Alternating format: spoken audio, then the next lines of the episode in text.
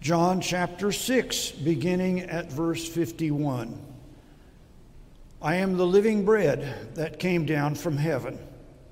Whoever eats of this bread will live forever. And the bread that I will give for the life of the world is my flesh. The Jews then disputed among themselves, saying, How can this man give us his flesh to eat? So Jesus said to them, Very truly I tell you, unless you eat the flesh of the Son of Man and drink his blood, you have no life in you. Those who eat my flesh and drink my blood have eternal life, and I will raise them up on the last day. For my flesh is true food, and my blood is true drink. Those who eat my flesh and drink my blood abide in me, and I in them. Just as the living Father sent me, and I live because of the Father, so whoever eats me will live because of me. This is the bread which came down from heaven, not like that which your ancestors ate and they died. But the one who eats this bread will live forever. He said these things while he was teaching in the synagogue at Capernaum. The word of God for us, the people of God. Thanks be to God. Please be seated. Uh, this sermon series, which has one more week, uh, uh, originates around four questions that uh, have been asked of Jesus in the Gospel of John. Two weeks ago, they asked of him, What sign will you show us so that we might believe in you? Last week, I preached on the question uh, Is not this the son of Joseph, um, whom we know? How can he say, I have come down from heaven? And this week, uh, preaching on the question that they ask him as he begins to talk about um, his body and the uh, bread of heaven. They say, How can this man give us his flesh to eat?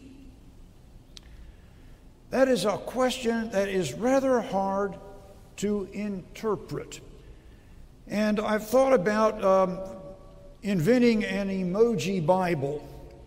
Do you know what I'm talking about? Where you have the little smiley faces and so on. Sometimes when you send emails to people, um, you, you, you put a sentence in there, but that you're not sure how they're going to take it, right? And so you put a little smiley face so that they'll understand that it is a joke. You put one of those emojis in there. So I thought, you know, I really wish there was an emoji in this verse. Maybe I need to invent an emoji Bible. Guess what? I'm five years too late.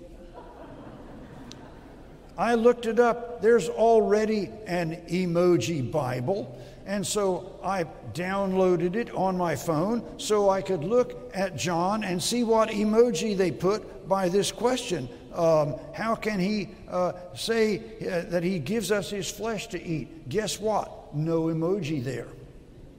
They didn't put anything there.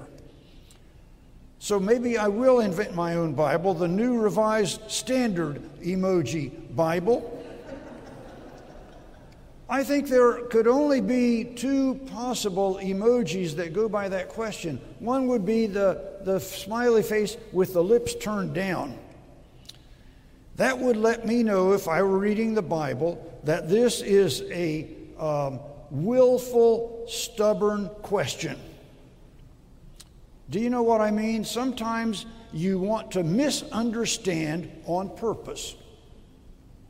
Mostly children do that, but sometimes we get immature and we do it as well. We know what the person is saying, we get it but we don't want to act like we get it. So we ask questions that really we're not even asking them. We're just kind of, it's pushing back.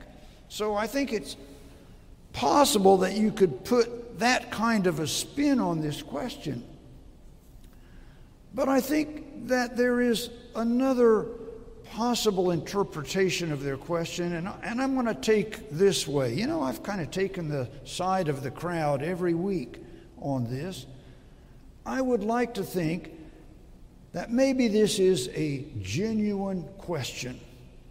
And in that case, I found another emoji for it. You know, if, if you look on those emojis, there are I'll bet there are 50 different smile, 50 different kind of face, facial expressions. Have you looked at all of them? One of them, uh, I found the one I wanted. It showed the eyebrows kind of arched a little bit. Most emojis don't have eyebrows, but this one had eyebrows arched. Um, the, the line for the face went straight across, and the, and the emoji had his hand up on his chin like this. So that emoji is trying to think it through. How can this man give us his flesh to eat?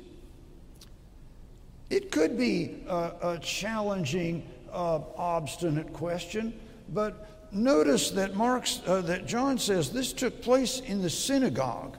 Jesus is teaching in the synagogue in Capernaum, and the synagogue would be a place where you can ask legitimate questions. I was upstairs in the Rosser 2 class earlier this uh, morning. You, you know, you're doing Bible study and you're asking questions. So I, I think in some ways their, their question is legitimate. After all, Jesus' words are pretty curious here. You've got to eat my flesh You've got to drink my blood? Don't, don't, didn't it make you a little squeamish to hear me reading those verses? Um, it, it, I think if I were sitting there, I might have asked this same question. Explain it. Explain it. To, to want an explanation is a very um, modern kind of a, of a phenomenon. I think ever since the Enlightenment, we have been asking people to explain it. And, you know, if you're a left brain person and you want the logic of it, or if you are involved in uh, the scientific side of things and you want uh, the empirical answer, it is, uh, it is uh, legitimate for us to, uh, to ask for uh, evidence the three um, pastors um, have been sitting recently um, in an attorney's office uh, regularly. No, we are not suing each other. We have been sitting in uh, Gregory Bushway's office. Gregory is our Staff Parish Relations Committee uh, chair, and you think our job is mainly to preach, but our job is to find you your next preacher. And uh, we've been meeting with Gregory, first of all, and eventually we'll, uh, uh, some, we've also been meeting with the whole staff parish committee. But as I have sat in Gregory's office lately, I've sat on the side of this conference room table where I can admire Gregory's law library. And up on uh, one of his bookshelves is an 18 volume set, uh, 15 volumes, and three volumes of index uh, called Evidence of Proof. I guess if I were a lawyer, I'd need all the evidence of proof I could get. 15 volumes, green bound volumes, gold letters, very impressive looking books. The, the challenge, I think, is for some of us Christians is that we have bought into this whole explanation thing and we have bought into this whole thing that I need an explanation for everything. There is one Christian author. You may have one or two of his books on your bookshelf. It was the title of his bestseller was Evidence That Demands a Verdict. And his whole point was he's going to prove everything in the Bible. He's going to prove the resurrection and, and everything. And, and people bought the book by, you know, and, and if you bought it and it's meant something to you, more power to you. Uh, it, it, it was so successful that he's had three or four sequels, all with the word evidence. And so it is, it is sometimes easy for us to fall into the trap of wanting evidence. Um, how, how, can this man give us his flesh to eat? Explain that to me. We preachers, uh, if we are not careful, fall into the trap of, uh, of explaining things. And you are just tricky enough to ask us to explain things and to watch us try to explain what you know can't be explained. And we're dumb enough to do it sometimes. I, I, I love the story they told about Martin Luther. I, I hope it's true. I don't know whether it is. But somebody once asked him, What was God doing before um, he created the world? That's a real preacher question. That's a real question, the kind of you like to ask a preacher. Luther, who was smarter than me, I probably would have tried to have some kind of an answer. Luther said, I'll tell you what he was doing. He was out in the woods cutting out sticks to whip people like you who ask questions like that. We, uh, you know, we want to fall into this trap where we have to explain everything. How, how could this man give us his flesh to eat? Some people want, um, want uh, to explain it all through uh, biblical archaeology. Now, I love poking around in ruins as much as anybody. Always looking for arrowheads. You know, you take me to a, a historical site, and, and Bonnie will eventually have to just kind of drag me, drag me off. It's, it's fun to look around in these things. Uh, so I'm all in, and I like reading articles about biblical archaeology. You know, there's always an article about, well, we discovered the grave of John the Baptist, or, you know, we, we found uh, uh, the, the piece of, of gopher wood that we know came from Noah's Ark, you know, and I read every one of those articles. Uh, you know, half of them are spurious, but they're still fun to read. But Archaeology is dead end. Uh, as much as I enjoy it, and I, you know, the uh, Capernaum, where this story takes place today. Some of you have been to Capernaum. I haven't. But if you go to Capernaum, uh, the tour guide will show you the foundation of the synagogue where Jesus taught. What you heard, the words you heard me read today, uh, the, there are these impressive stones. All that's left is a stone foundation. Well, that's wonderful. But those stones cannot interpret to you the answer to how he could say, uh, You got to eat my flesh. Archaeology is interesting, but it doesn't explain the mysteries of the Bible. I even would go so far as to say that doctrine itself, doctrine itself can be a dead end. And, and I have to be careful about how I say that. The district superintendent was at early church, and I debated about whether to leave this part out, but I decided to go ahead and take a chance with him. I love words more than anybody. I mean, I tried to read the dictionary in junior high school. That's how much I love words. And I will work uh, uh, endlessly over a word to, to have the right place of that word in the sentence, and if I can, to find exactly the right word for the sentence. But the finest, finest doctrine, as much as it can help us to understand uh, in logicals about Jesus, is a dead end in helping us to really grasp oh, he came down from heaven, and whoever eats of this flesh and drinks of this blood will have eternal life. You think doctrine's going to help you understand that?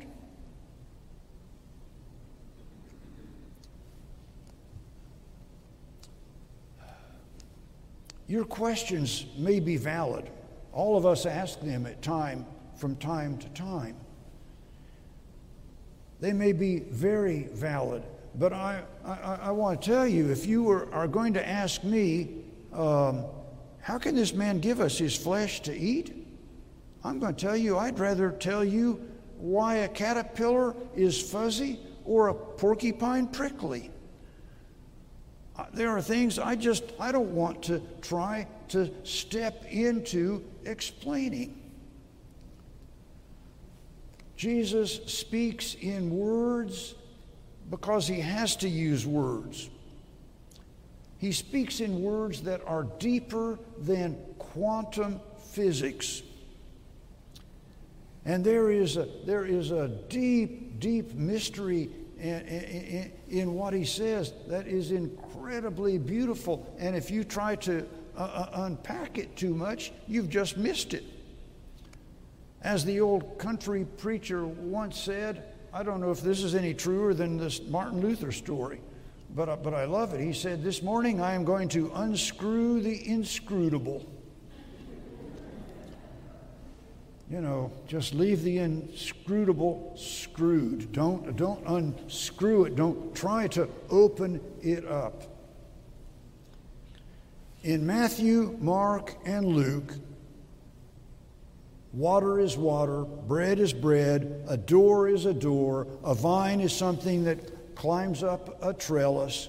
Um, but when you read the Gospel of John, you better put on a different set of glasses because a door is more than a door, water is more than water, uh, a body is more than body, blood is more than blood. Uh, Jesus is the way and the truth and the life and the resurrection and all of these things that are both one thing and also another.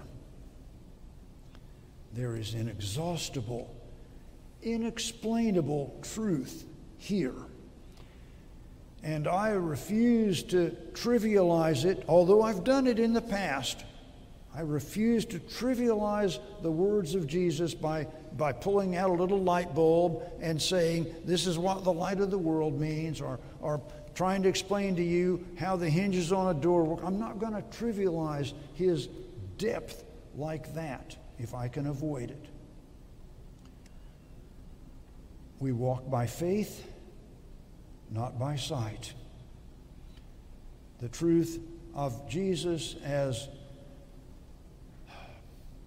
as the bread of life, it is layered and never, never exhausted. Last week on my 73rd birthday, Bonnie uh, and I took a trip. She planned a trip to High Falls State Park. Now you think High Falls, why, why, would you go to High Falls? I'll tell you why. This is, and, and, and I don't mind bragging on Bonnie. High Falls State Park is exactly from our house a 73 mile round trip. It's my 73rd birthday. Now that's, that's pretty cool, folks. We, we walked along High Falls. Mass, it's been a long time since I've taken the trail that goes along the Towaliga River. Massive boulders, little bitty frogs the size of my little fingernail hopping along the trail. Eventually, you come to a spot where you just sit in the shade and you just watch the water run down over those rocks and watch the sun play on the happy roar of that water. And, and as I sat there and I breathed in the rich oxygen of that spot, I didn't need anybody to explain to me what was going on. I didn't need a biology book to talk about those little frogs. I didn't need a web page to talk about the uh, uh, ecological balance or, or, or, or, a manifesto about global warming. I didn't want an explanation. I want to just sit there and understand as much as I could in my little